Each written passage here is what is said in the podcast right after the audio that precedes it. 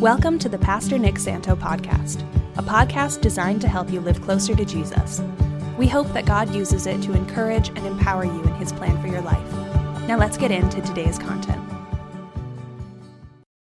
1 Kings chapter 2. So if you have your Bible, open to 1 Kings chapter 2. If you're here tonight and uh, you're new or you don't have a Bible for whatever reason, just grab the attention of one of the ushers and they will hand a Bible to you so you can follow along with us in our study. We are wrapping up a, study in the life of King David. We uh, studied 1st and 2nd Samuel, and now we're just studying the first two chapters of 1st Kings to kind of tie up the loose ends. Um, this is the second to last study in David. Next week um, is kind of a part two of this week. I've been keeping you here late a couple weeks in a row. I don't want to make a habit out of it. And uh, as I was going through everything, I thought, you know what? I'm not going to make it if I try to squeeze it all in. So um, this week and then next week we'll catch the this the tail end. You know, um, sometimes preachers are like uh, veteran parents in that you know like parents you know we raise our kids and we give them everything we got and for like the first 12 years of their life and then we burn out. And then we're like, I just want to be done. Like, get pour yourself a bowl of cereal and get out of, of here.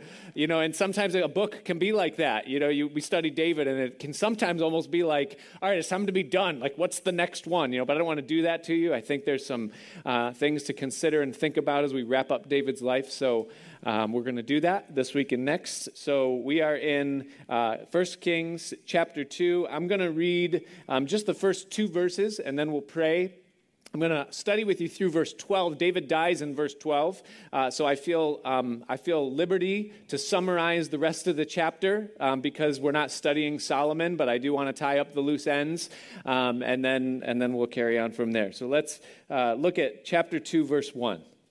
It says, "Now the days of David drew nigh that he should die, and he charged, commanded, or handed the baton." To Solomon his son, saying, I go the way of all the earth.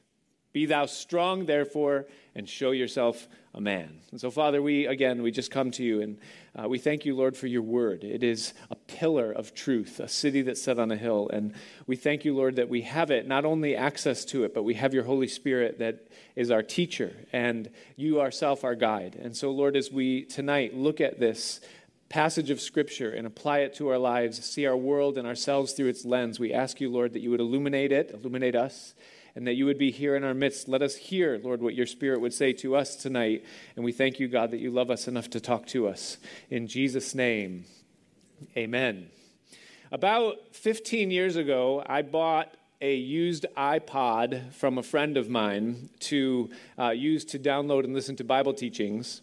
And when he sold it to me, he had um, erased everything that had been on it except for one full, complete season of a reality TV series called Who Wants to Be a Superhero. And so, uh, us being young parents, having no TV in the house, and really still having the energy of youth, we decided late one night after the kids were in bed that we would just watch one episode on this little iPod of Who Wants to Be a Superhero. So we watched one, but we were drawn in and we thought, well, it's still early enough. Let's just watch one more. And so two became three, and we stayed up all night and watched the entire season of Who Wants to Be a Superhero in one night. And it was a horrible next day getting up and going to work and having to uh, work through uh, on that. Eh, but there was one bright spot, and that is that I was completely delivered. As that I vowed never again for the rest of my life to watch a television show that is a series of continual plots or, or, or storyline and plotline. And, and I've held to it. I was delivered. I thought, I am never going to let that happen again. But I'll never forget who wants to be a superhero. And kind of the premise of the show is that these people invented their own superhero, and then they had to compete in all these uh, obstacles and challenges, and every week someone would get voted off the show until the final superhero uh, was coronated and somehow must have made it into a Marvel movie or something, you know, whatever. But the idea uh, was intriguing. And I remember not long after that having a discussion in a small group about superheroes. And it wasn't by any means spiritual, it was just banter. And uh, the question was raised as who is your favorite superhero? And so we went around uh, the circle around the room, and people uh, chimed in, and some people said Superman, and some people said Spider Man, and some people said Wonder Woman, you know. And, and then there was the, the question of why? Why do you like that one? Well, he can fly. She can do this. And, and, and finally, the one person it was, I remember it was a young girl, and she stopped the conversation. And she said that my favorite superhero is Batman. And, and someone said, why? And she said, because Batman is the only superhero that has no superpowers. He is completely just a man, and his power is just in his gadgets, his technology, and his system. But he has no superpower in and of himself. He is human, yet hero. And it was like, wow, that's something to think about. Well, I like that answer because, in the context of Batman the hero, so too are the heroes that we study in the Bible. And as we come to the end of the life of King David, David absolutely is a superhero, but not a superhero that had any superpower that is beyond, above, or greater than what any one of you and I possess. He was completely human, and yet he is enshrined as a hero and yet he is very much the same as we are. Okay?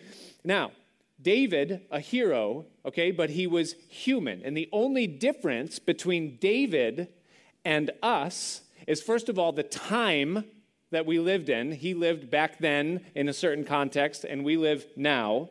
Number two, his life circumstances. That is all of the things his family upbringing, the culture that he was in, uh, the history that surrounded him, all of the circumstances. And then thirdly, his calling. He had a specific calling that is different certainly, than the specific calling that you and I have. He was to be the king of Israel, and we have our own separate calling.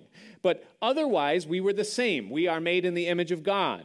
We exist for the purpose of God, just like David. We are loved by God. We have been invited by God into his kingdom to be filled with himself, to realize and understand what he has called us for and made us for.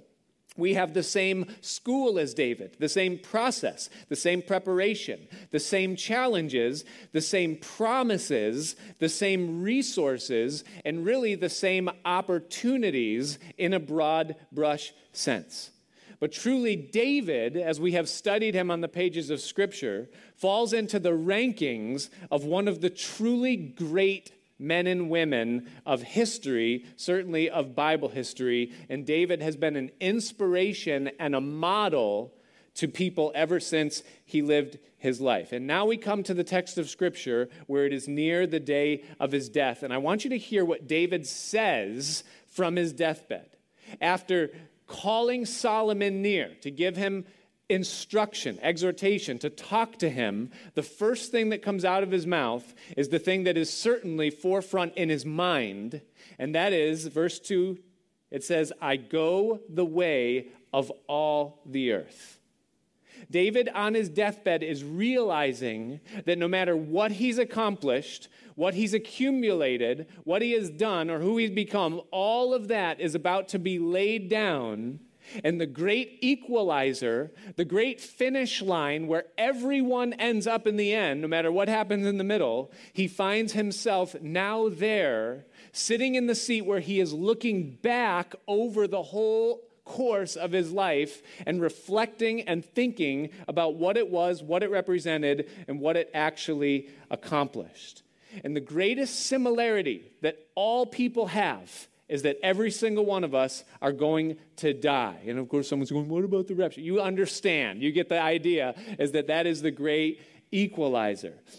Okay? And so, no matter where you go from the beginning of your life till the day of your death, we all end in that same place, and David has now arrived there.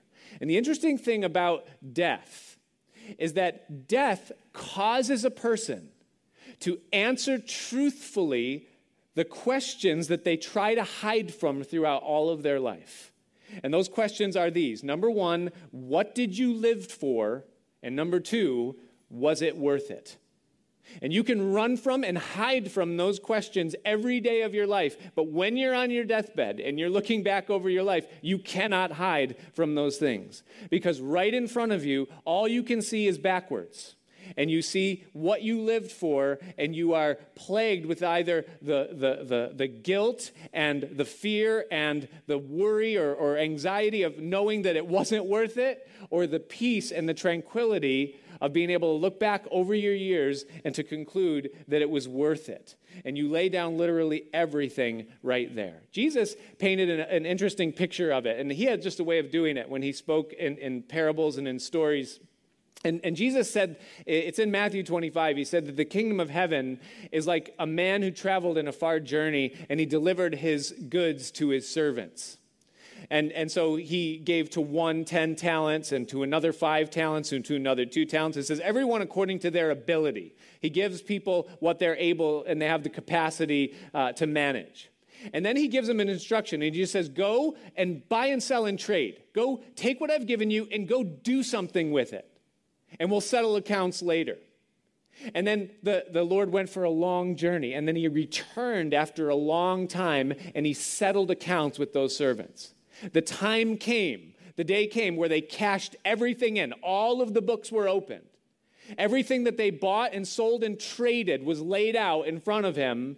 And now it's time to see what it was all about and what was actually gained. And that's a great picture. And the more you meditate on it, the more you realize how accurate that picture is explaining our lives because we spend our whole lives, first of all, discovering what we have, and then we begin trading it.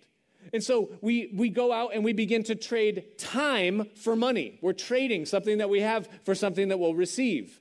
Then we trade money for things. Then we trade peace for a shortcut.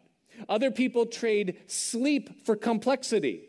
Others trade their families for a career or for an experience. Some people trade their health for pleasure. You know, and there's all this buying and selling and trading that's going on in this invisible economy that is life from the time that we're born until the time that we die. We're constantly investing, reaping, sowing, moving around what we have. But at the end of it all, we look back and we get to see whether or not it was used in wisdom, whether or not it was productive, whether or not it was worth it. And that is the place where David is. Now, what does the Bible teach us? In, in light of this? It teaches us that we are to live life backwards. In other words, the wise person, the person that truly understands and that will look back over their life with peace and, and, and with uh, um, a reward inside and not with regret, is the person who saw their whole life through the lens of the day that they die. That's what Moses was talking about in Psalm chapter 90, verse 12. He talked about how time just goes by like this, it's over in a flash. And, and he says, Teach us, Lord, to number our days so that we might apply our hearts unto wisdom. Essentially, he's saying, Lord, teach us to live our lives backwards. Teach us, Lord, to realize that our time here is finite, our resources are finite, and what we do matters. And so help us to live always with that in view so that we don't have regret on our deathbed. We saw Saul, who was really the contrast of David early on, and his dying words were that he played the fool. On his deathbed, as he was passing from this world, he looked over his life and he said, I wasted it. I played the fool. David, on the other hand, on his deathbed, is dying in perfect peace, knowing that he did it the right way, thus, he becomes a hero. David, on his deathbed, knew that first of all, he began his life well. The first stage of any any life is the beginning you know where you uh, come to where you're born okay? And david did the beginning part really well. He responded to god at a very early age. We know that he was the youngest of at least eight kids which tells you something right there. If you are not part of a big family, you probably know someone that has a big family, and that has a whole story behind it, all in and of itself. If you're the youngest of eight, you come into this world with burned out parents. You come into this world, and all of the attention that you need has already been expired. It's gone. They gave it to all of the others, and you get whatever might be left at the end of the day.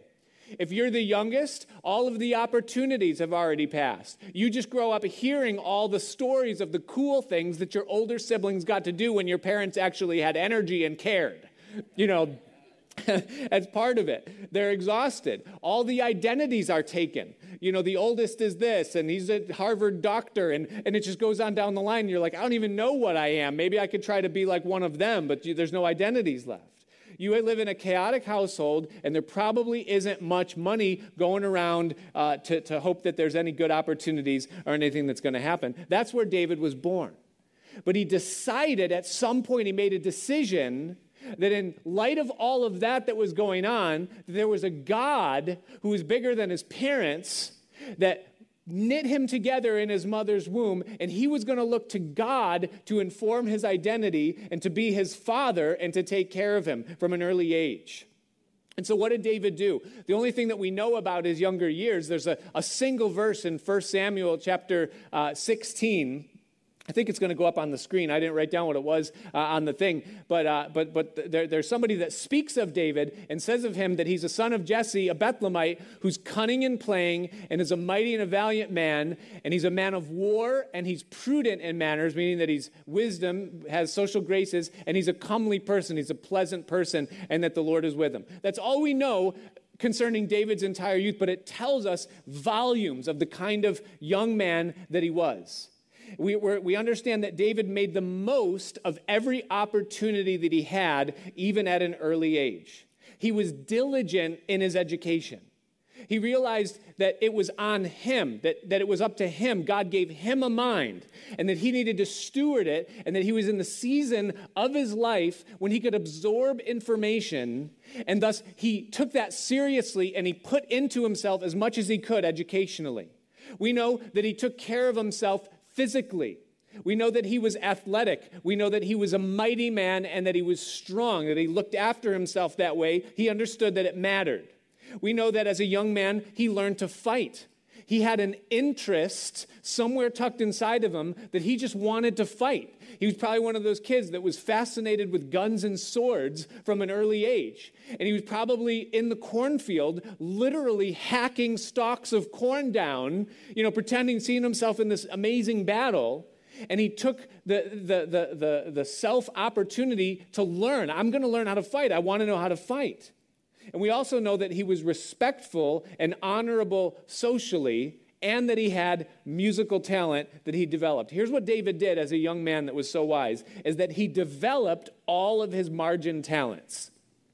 If he had an interest in something, if he had a strength in some area, he went for it. He didn't shy back. He wasn't lazy. He didn't sit around. He didn't say it doesn't matter. Even if he didn't know why he had these interests and talents, he developed them to the most of his ability. He didn't know his purpose and calling from God, so he gave his all to everything that he did, and all of it ended up being used in what God ultimately called him for.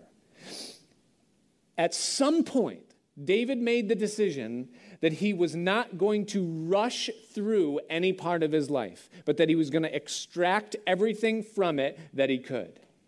I, I, think that's so important to realize that whatever season you're in, and I know I'm talking to the young people right now, the younger people, those in the college age, that age where you don't know yet what God has called you for and made you for. Understand this is that there is something in this season that you're in right now that God is building and developing into your life. And you have this opportunity right now to gain it and learn it and grow from it. And when it passes, that opportunity is gone. And if you wish your young years away because you think there's something better once you're older, then you're probably going to miss something that God wants to add to you in the season that you're in now. I know personally that this is a mistake that I made. I missed out on a lot because constantly looking forward and never looking around constantly thinking that there's something greater around the next bend and hurrying up to get there and thus missing out. I look back now on some of the things that God did for me and allowed me to be in and a part of. And I realized that I completely missed the glory of them because I was too busy complaining that I wasn't where I was going yet. And, I, and there's such regret in it. I, I had probably one of the coolest jobs. I spent four years on top of the sky rises in Manhattan, literally on the parapet precipice of these massive buildings putting ornamental things on, on them. You know, I, I, literally was on top of Times Square. Like I could give the, the, the, New Year's Eve ball a high five. You know, it was like, it was amazing to, to, to be in the city from that perspective. I was on a building. I got down from it an hour before Sully landed a plane in the Hudson River. You know, if I just stay, if I just said, you know what, this is cool, I'm gonna hang out, I could have literally had the best video that could have gone up on the internet of that, that whole thing. It was amazing. But you know what? I missed it. I didn't realize how cool it was until five years after it was already gone because I was complaining in my heart about what I didn't have yet. And what I failed to realize, and if you can grab hold of this, you will be rich, is that life is like a kaleidoscope. It is always changing and it's never the same twice. And right now, whatever you're in, whatever you're going through, there is something in it that is beautiful and that you'll never have again. Find it and extract it because it's a gift from God. David did not miss out on that. Let me ask you a question What do musical talent, a black belt in Krav Maga, that's Hebrew martial arts, a National Honorship Society scholarship, social graces, book smarts, and common sense have in common? Nothing. okay, nothing. Only God knows. And thus, it is essential that God informs the identity because every one of us is a salad bowl of talents, abilities, desires, interests. And God will use all of it. Don't waste any of it. David didn't. He learned early in life the art of trusting God and trusting to follow God's leading. David did well in the beginning of his life. David also did well in the transition segment of his life. We actually did uh, our study in 1 Samuel was called Transitions. And part of that was because of the transition that was going on in David's life, the transition from youth to purpose led adult. And there's a transition season that every human being, especially every Christian, goes through. It's the journey from preparation to purpose. And you know what the problem is with the transition segment of life? It's painful. That's the one hallmark of that period of life is that it's really hard because you transition from the fruitful excitement and hope of youth to the uncertainty and instability and loneliness and persecution and slander and setbacks and massive swings and battles and bruises and seasons of mental and spiritual and physical exhaustion that come when you're being prepared for what God ultimately has for you. And that's hard. And a lot of people fail in that transition season. They do well in their youth but then they're disillusioned because of the pain that they go through while they're being prepared for what's to come. It's interesting that David ultimately went through the birthing canal of refinement and he came to the place where he was fully prepared. He did well in the season of tran- tra- transition. A lot of people ask the, the question, and it's a valid question, is why is it so hard? Why does it hurt so much? Why are those years eh, of, of, of like, you know, late adolescence and early adulthood, why are they so difficult? What's the purpose for it? And sometimes you can think that it's punishment from God. Well, is this like, is this just like punishment for original sin? Like we have to, like it's like the Marine Corps. You know, we're going to break you before we build you. There's, probably a little bit of that break build uh, part in, in it. Uh, you know, certainly there's some value in it. We know that. Sometimes we think, well, is this just like pre pain? Is this God like saying, okay, I want to bless your life, but let me show you what I'm going to do if you ever step out of line. And so you're going to just have a couple years where, is that what that is? What, what the, no, no, no, that's not what it is. Why does it hurt so much? Why are the transition years so hard? Lamentations chapter 3, verse 33. I'm going to count on the screen because I didn't put a, a tab in my Bible. Uh, it says this concern, and I hang on to this promise, and I hope you can hang on to it too. The Bible says this about our God It says, For he does not afflict willingly, nor grieve the children of men, to crush under his feet all the prisoners of the earth, to turn aside the right of a man or a woman before the face of the Most High, to subvert a man in his cause. That means to confuse him, to stumble him, to throw a roadblock in front of him, to subvert a man in his cause, the Lord approveth not. In other words, God wants you to understand that the pain that you go through when you've, de- you've devoted your life to Him and now you're in that season of preparation, God is not willingly trying to afflict you. He's not trying to make it harder for you. He's not throwing obstacles in front of you. He's for you. He's working in you. He's doing something amazing in preparing you. So you say, well, what's the answer then? Why does it hurt so bad? Here's the answer because the only thing that hurts more and is harder than the preparation that you go through is to arrive in the place that God has designed you for and to not be fully prepared to be fruitful and to be preserved in that place. And thus, God will do what is necessary in the time of transition to make sure that you last in the thing that He has ultimately made you for, and that you are refined, and that its purpose is ultimately served, and that you are not ruined in the process. And we see throughout Scripture and throughout history what happens when people arrive in the place of purpose having not been adequately prepared for it. And it's a train wreck and a disaster. And what we know about David is that David transitioned well. Many people quit during the season of transition and just kind of spin off into something else at that time. David not only transitioned well, but David established well. Do you know that God does establish? Someone needs to hear that tonight because you're probably long into that season of transition where it's just been so hard for so long and you're thinking, well, is this the Christian life? I want you to know that God does establish. One of my favorite verses is 1 Peter chapter 5, verse 10. And I think I, I, I, didn't fail to give it to the guys, but it's 1 Peter chapter 5, verse 10. And it says this It says that knowing that after you have suffered a while, that God will uh, establish, strengthen, and settle you. And I love that promise because there is a season of suffering. It is inevitable. You're going to go through it, but it isn't forever. And there will come a moment where you'll look and say, God, you've planted my roots and you've set me, like David said, in a large room. And I'm thankful for what you've done in my life. There are many people that make it into that place of being established and then they self destruct there. They fail in the place of success or in the place of blessing. They can't handle success, or they get lifted up in pride, or they go on autopilot and cruise control. But that didn't happen to David. David was ready for it, and when he became the king that he was made to be, he fulfilled the purpose of God in that place. His purpose was to make God central in the nation, and he did it.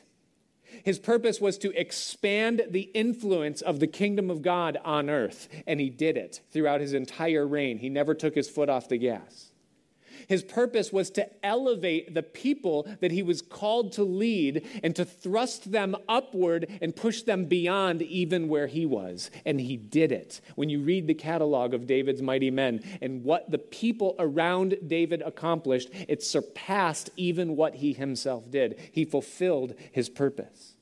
And David continued throughout the tenure of his reign to seek God, to find and serve God's purposes for putting him in that place. And even in David's setbacks, whether they were the failures of his own sins or whether they're the things that other people did to him, in all of his setbacks, he continued. His roots were set in God and in God's love, and he survived the storms that came at him. David was the man that David wrote about in Psalm 1. Someone asked me recently what my favorite psalm was, and I said, it depends what day it is. and, and, and that's just the truthful answer. I, I, but, but one of them is just Psalm 1. And I love it because it says, He that that puts his confidence in the law of the Lord, that doesn't sit in the seat of the scornful or walk in the way of the wicked, but he puts his trust in the word of God and he walks in the law of the Lord and he meditates in it day and night. David said that he shall be like a tree planted by the rivers of water that brings forth its fruit in due season. His leaf will not wither, and whatsoever he does will prosper. and that was David. His roots were set, like Paul said in Ephesians. He said that you would be rooted and grounded in love. He was rooted and grounded in God. And thus the storms came and tried to knock him off course, but it couldn't knock him off course because his roots were set. He was fully established. And David survived the season of being established. And then finally, David also finished well. The fourth stage of his life at the end. Not only was he faithful throughout his life, but he was successful even in the last stages of his life. You say, well, how do you, how do you succeed or what is a win in the final stages of your life? Do you know what David did that not one of the other kings did intentionally? Some did it unintentionally, but David did it intentionally. He's the only one that fully prepared the next generation that was going to come up and lead after him. He made sure that Solomon, his son, was starting where he was finishing. It was of the utmost importance to him. He wanted the next generation to do better and go further than he himself did. Now, some of the kings did this because they were so screwed up that their sons were like, I'm not doing that. I need to find God in my life. And they kind of like started ahead of their parents just because their parents were so lost you know but david said no i'm going to set my son up and thus we have the text before us where it says that he charged his son solomon and then he says to him in his charge in verse 2 he says i go the way of all the earth. Be thou strong therefore and show yourself a man. In other words david looks at solomon and he says listen for all of these years you've been able to look at me. You've been able to ask questions. You've seen an example. You've seen everything that comes with what you're about to absorb, but now the training wheels come off and you're going to do it by yourself. You're not going to have me anymore to answer your questions or to look to or to be your covering or to take the blow of the hard things. This is all now on you. And you know that there's a day coming for every single one of us when you, it'll be true, someone will die and leave you in charge. And that's what happens here. David says, I'm dying and I'm leaving you in charge. Paul said that to Timothy. He said, This charge I give you, Timothy, knowing that I must shortly put off you know, uh, this body, this, te- this tent. I'm going, but you, this is the charge. Someone is going to die and leave you in charge. At some point, it's on you.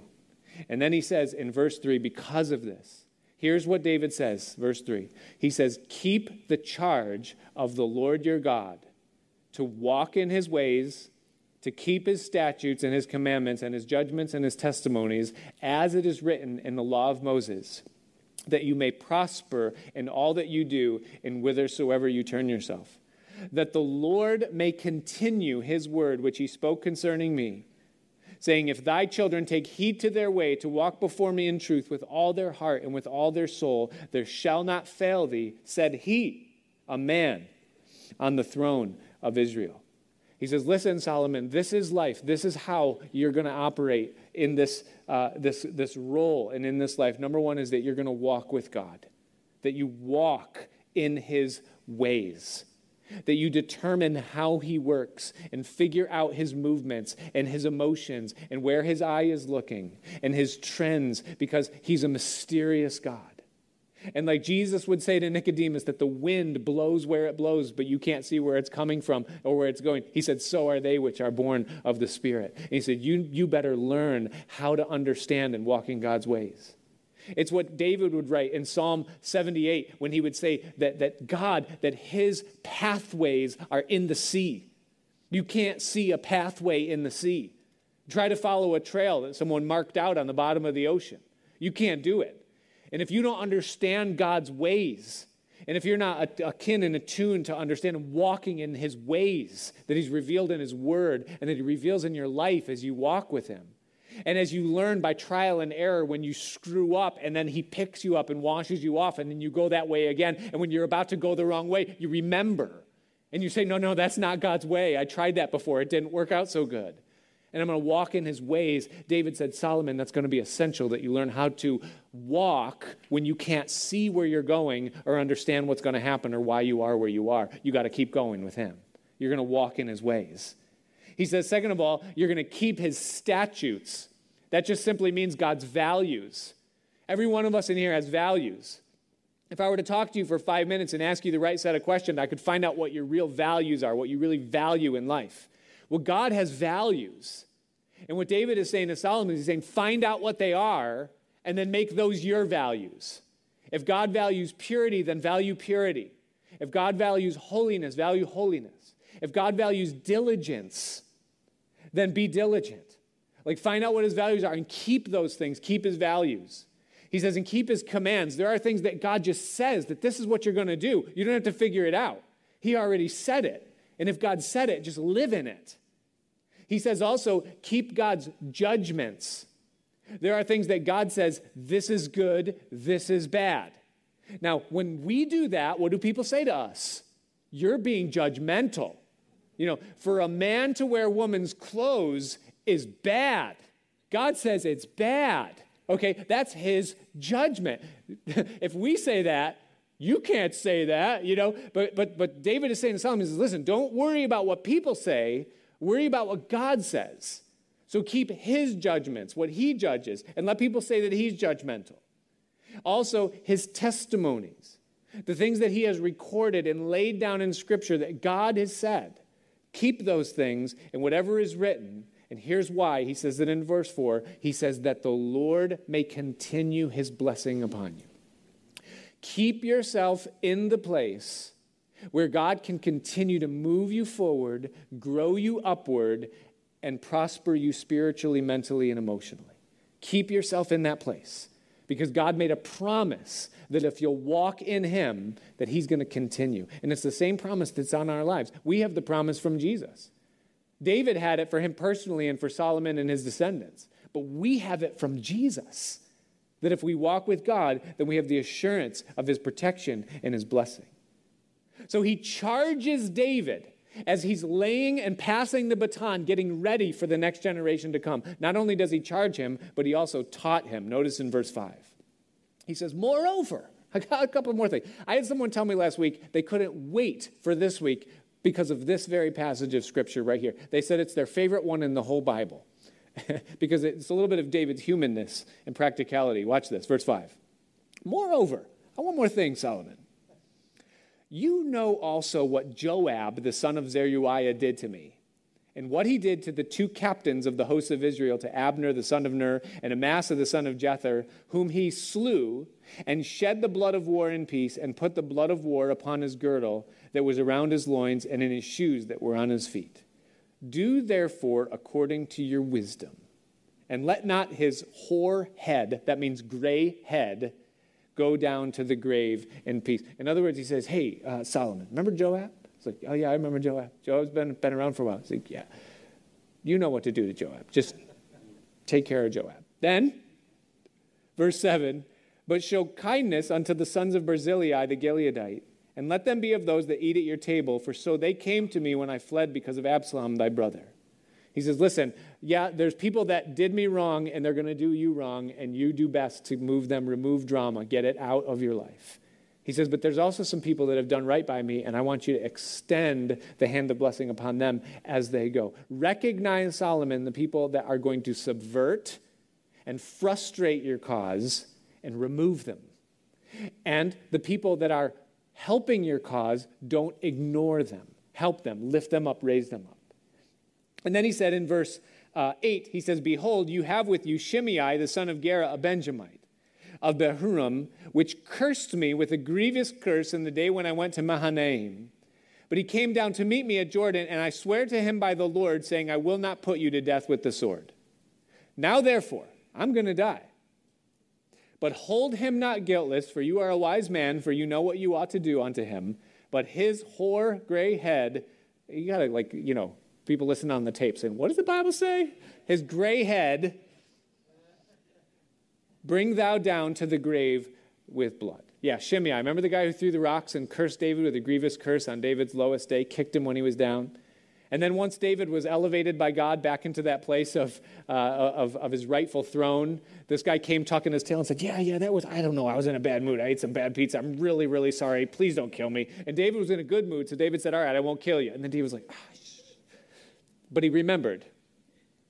And at the end of his life, he says, That guy Shimei, he's got to go, this whole thing. Interesting. David establishes Solomon. He finished well because he handed the baton to his son Solomon. And I want you to consider this because watch what happens when David dies in verse 10. It says that David slept with his fathers and was buried in the city of David. And the days that David reigned over Israel were 40 years. Seven years he reigned in Hebron, and 33 years he reigned in Jerusalem, making a total of 40. And then watch this. It says, Then sat Solomon upon the throne of David his father, and his kingdom was established greatly. In other words, David set up the next generation in such a way that they began where he left off. He didn't leave it to them to figure it out and spend a lot of the energetic years of their adult life trying to figure it out. He informed them enough and equipped them enough that when he passed off the scene, they were ready to take the baton and they knew how to run with it. It's interesting that in this chapter, starting in verse 12, the word established is used concerning Solomon four times. In verse 12, again in verse 24, again in verse 45, and then finally again at the end of the chapter in verse 46. Four times it says that his kingdom was established greatly. And listen, this is probably one of the most overlooked elements of David's greatness, but it's by far one of the most important. David finished well because he brought it to the finish line. He gave it his all, all the way to the end, and he set up Solomon in the way that he needed to go. Amazing life. He began well, he transitioned well, he was established well, he finished well, and now on his deathbed, he can look back over his life without regret, even though he made mistakes because he did his best and never let up his entire life. That's living life backwards. It was a blessed life. David becomes a hero. Well, let's tie up some loose ends and then we'll take it home for tonight uh, and set up for next week where we finish the whole thing off. There's a few loose ends that need to be tied up if we're going to really understand what happened uh, in the whole of David's whole story and the whole thing. Well, remember Adonijah? If you were here last week, he was one of the central characters in the story. When David was starting to decline, Adonijah, one of David's oldest sons, decided that he wanted to be king. And so he gathered a whole bunch of important people and a whole bunch of prominent people around him. And he declared himself to be king and he set up a whole celebration and a coronation for himself. And then the plot kind of unraveled because David was told by Nathan and Bathsheba and by one of the priests what was going on. And David sets things right in his uh, weakness of his later years. And Adonijah kind of is sent away scared because David officially makes Solomon the king. And this man who tried to take over and tried to really just steer the whole thing in a way that it would never want to go, he cracks and the crust of his importance just breaks open. And he tucks his tail and runs away. Well, Adonijah, he's got this power lust.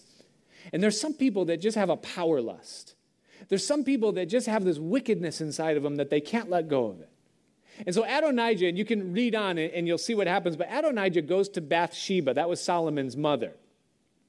And Adonijah goes to her and he says, Hey, I got a question, uh, just a favor, just a small thing. And she says, Oh, what is it? And she says, Well, you have an audience with Solomon, and it's just a small thing, really, just one little thing. And she says, What's this? She says, Ask Solomon for me, please. If I could have Abishag, remember? She's David's hot water bag, the young woman that was hired to keep David warm in his dying days. He didn't marry her. She was not officially, um, you know, with David, but yet she would be considered one of his concubines. And, and, and she was beautiful. The Bible tells us she was exceedingly fair. And Adonijah kind of, you know, he, he's scorned a little bit and he's thinking, you know, I can, I'll get something, you know. So he goes and he asks for Abishag. And Bathsheba says, all right, I'll ask him. We'll see what he says. And so Bathsheba goes in, and, and, and Solomon says, What is it? And she says, Well, there's one request, there's just one thing. And, and she says, well, He says, What is it? Say on, mother, I'll give you anything. And she says, Well, I, I would, why, why not give Abishag to your brother, Adonijah? You know, he's kind of hurt, and he's, you know, he's all right, and he just wants Abishag, you know. And Solomon sees right through it. And he says, If Adonijah didn't ask this thing for his own death, who did he ask it for? For himself? Or for Joab? Or for Abiathar? He's like, this is just part of the same conspiracy. They just want to, to, to give credibility to their cause Because, of course, you take the harem of the king. This is ridiculous. He's done, he's dead. So he calls Benaiah. And he says, Hey, go kill him. And so Benaiah goes and he kills Adonijah, and Adonijah is now removed from it. Now, he had begged for mercy earlier on, and Solomon extended mercy. Solomon said, Okay, if you show yourself a worthy man, you'll be allowed to live, but you're on probation. And if you violate your probation, you're done. Well, this was a violation of his probation because Solomon saw what he was trying to do. There was an angle behind the request. And Solomon saw through it and he put a squash to it right away. There is a principle, okay, that we as Christians are taught, and, and it is important, and that is this. It's, it's a principle. It's not, there's no verse that says this, okay, but it's a principle. It's demonstrated and taught to us by Jesus, and that is this, is that trust is given, mistrust is earned. All right? It's part of the whole love believes all things, hopes all things, you know, uh, love never fails. You know, that's, it's part of that whole thing is that we extend trust towards people. We take them at face value. It is unchristian and unrighteous that, that you think every single person coming at you with a request or with some interaction has some angle or some hook or something that they're trying to get from you. If you become the kind of person that is that way, you're a bad, dangerous person. Right, we're not to be that way. Trust is given. However, mistrust is earned. Meaning that once someone shows themselves to be continually something that is dirty or backwards or angled or whatever, or crooked, as the Bible would call it. At that point, then Jesus would say to us that we're to be as harmless as doves, but we're to be as wise as serpents. In other words, when someone with that kind of attitude and credibility comes at us, our response should be, Where's the mirror? In other words, what is it that's reflecting here? You're showing me one thing, but what's behind all the smoke and mirrors of what you're coming at me with? And that's the way Solomon is dealing with Adonijah here. He's already got a check and a red flag up because of what he's already done. And it's very easy for him to see as he looks at the angles what he's trying to do. He's jockeying for position. And we as Christians must learn the art of trusting with face value, but then looking with wisdom and understanding that there are mirrors and smoke and things that are not trustworthy in this world. Do you guys understand that? Okay, I used to, at face value, trust a doctor. They had a white coat, they represented medicine. They don't get killed in war because they're neutral. Doctors care about humanity. That's face value.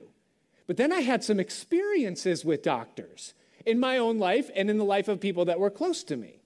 And now I've learned, okay, not face value. There's mirrors. Pay attention, listen, Think for yourself. Don't just take it at their word. I used to trust education. Education is neutral. Education is about propping up the next generation. It's about empowering and equipping people and helping them to thrust them forward. But then I experienced some things and observed some things in education. And I saw some places where education isn't about education, it's about conformity and indoctrination. Oh, there's some mirrors here I've got to watch out for. I've got to think for myself. I can't just trust it at face value because of what it tells me that it is. I used to trust government because government is of the people and for the people, and government loves everybody, and government is benevolent and good. And government would never do anything to harm anybody because government is almost God. But then I learned some government and I lived in some government, and I watched them, and I learned no, you can't do that. You can't just take it at face value. You've got to look at it. You got to look for the angle and the mirrors and what's behind what's being said. And does it really mean that? I used to, I used to trust pastors. I used to, when someone held a Bible and they declared with authority and appeared to be under the anointing, man, I would do just about anything a pastor said. Then I met some pastors. And I learned that you can't just take everything a man says at face value because of the title that's before his name. There's angles, there's mirrors. I need to be discerning. How's this? I used to trust myself. I used to think, well, I have my best interest in mind, and I would never want to do anything that would harm myself, so I can trust myself. Then I saw myself. Then I saw the things that I was capable of and the lies that I was capable of telling myself. And oh my goodness, there's mirrors in me. And there's some agendas and motives, and I'm lying to myself about what I really want in this situation. I can't even trust myself. But at one point in my life, I put my trust in Jesus. And Jesus says a whole lot of things to me about how much he loves me, about how he died for my sins, about he's for me, not against me, about how he has a plan and a purpose behind the things that are happening and where I'm going and what's to come. And how that many are the afflictions of the righteous, but the Lord promises upon promises. Do you know what?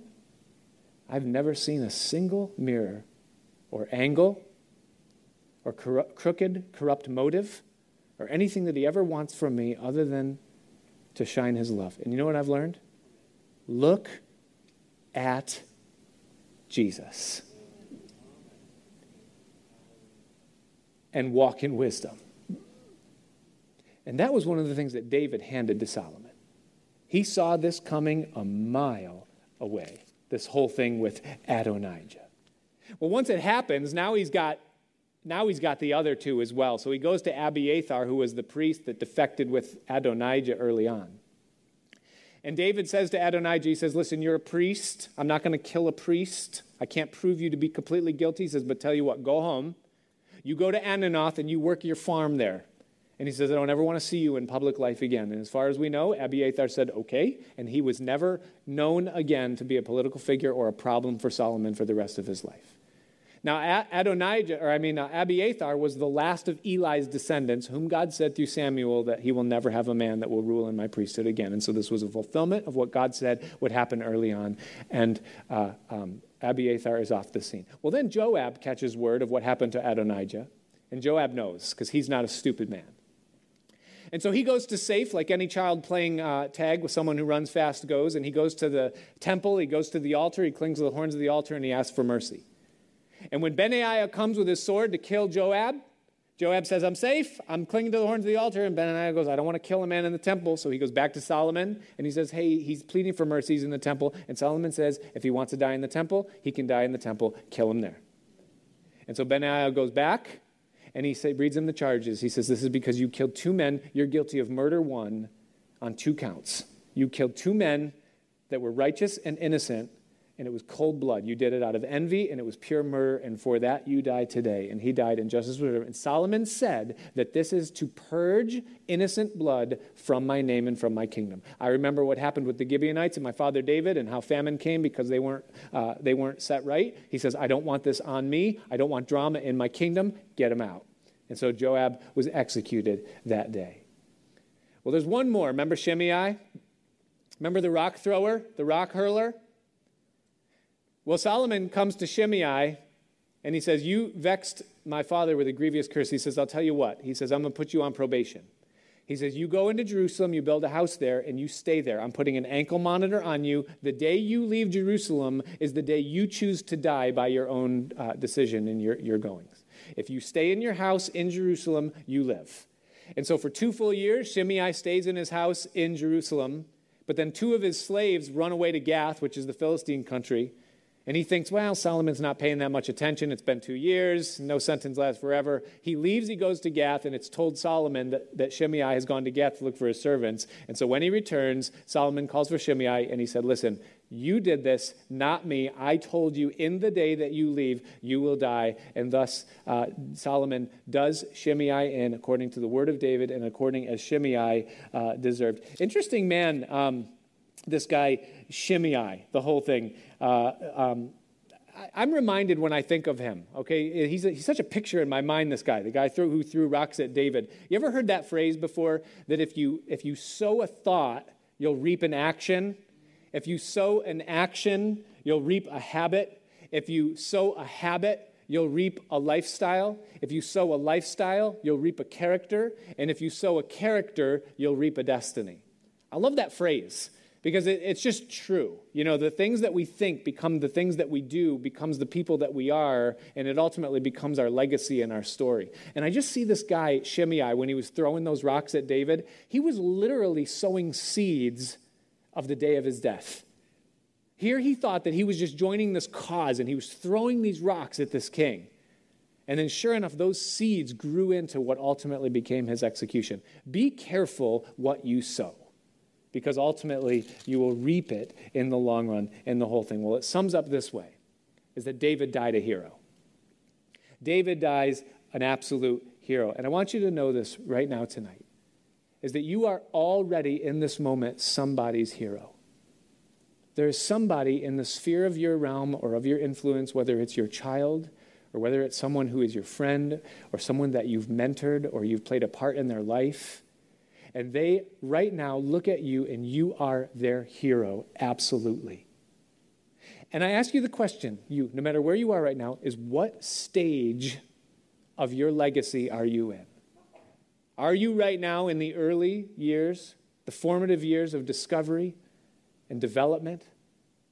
Are you in the transition years where it's painful and difficult and you're stretching and being tested and growing and figuring and discerning and learning?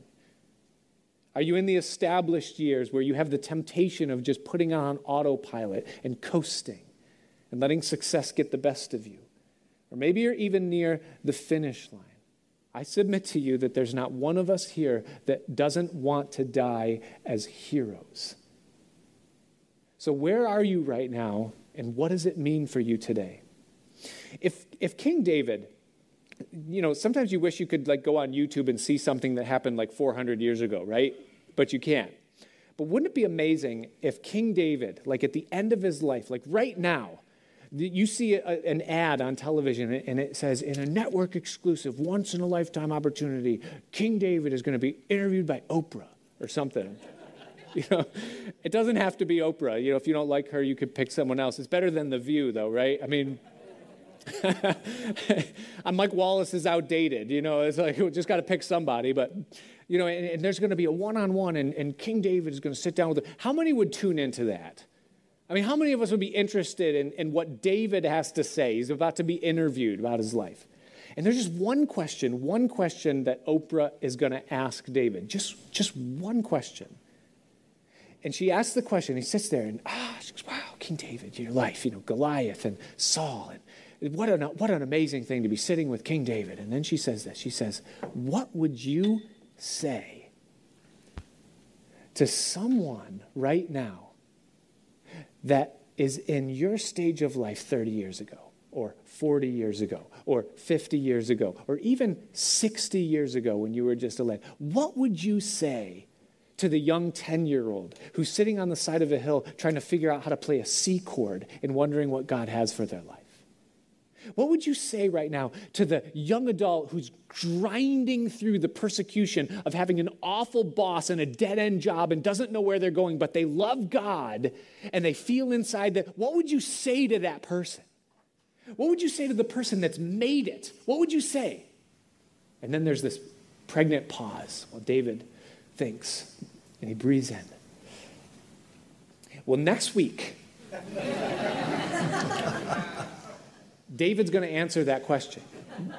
And, and it is not my conjecture of what I think he would have said. I am going to take you through a passage of scripture that is David's answer to that question, and it is universally applicable in every stage of life to every person, and it is absolute in its possibility, and it's simply done by anyone. It's one of the most amazing passages of Scripture.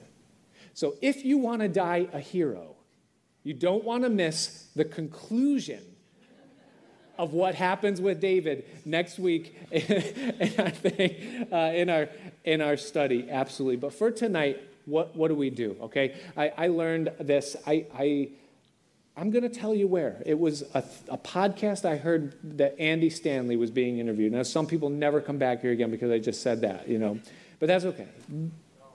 But, um, but he said this and it stuck with me and it has served me. So I'll share it with you. He said this. He said, he said, Before I give a message, I ask myself five questions, and if I can't answer all five questions, I know the message isn't ready yet. Yeah, they are these. He says, what do, I, what do I want them to hear? Why do I want them to hear it? What do I want them to do? Why do I want them to do it? And how am I going to make them remember it?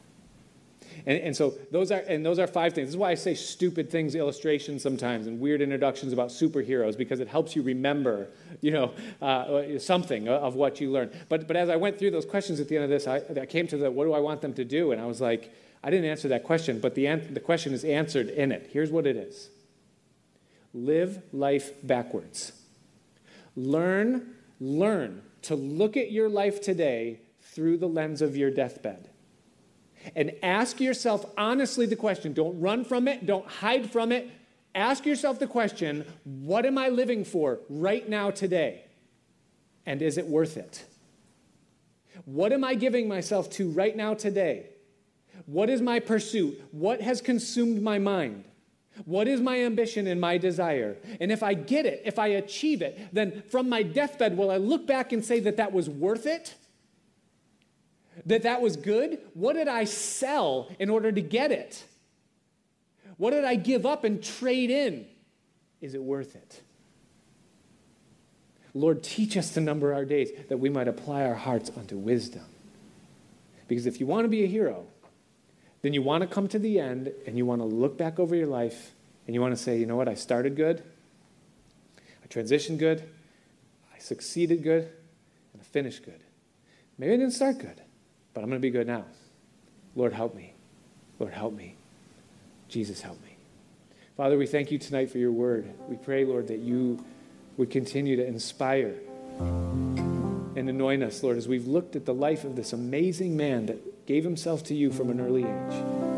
Lord, I pray that right now, where our compass needs to be adjusted, where due north needs to be set again in front of our eyes, where the narrow path needs to come back into appearance, Lord, where we have turned marginal things into main things and gone off course to what's really valuable and important.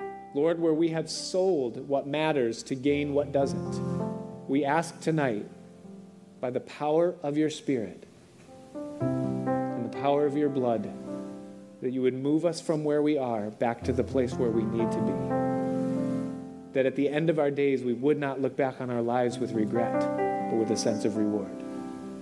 So, Lord, help us to live completely for you. And we thank you that you love us enough to lay out these testimonies and statutes before us. Thank you for hearing our prayer. We ask it in Jesus' name. Amen. Let's stand.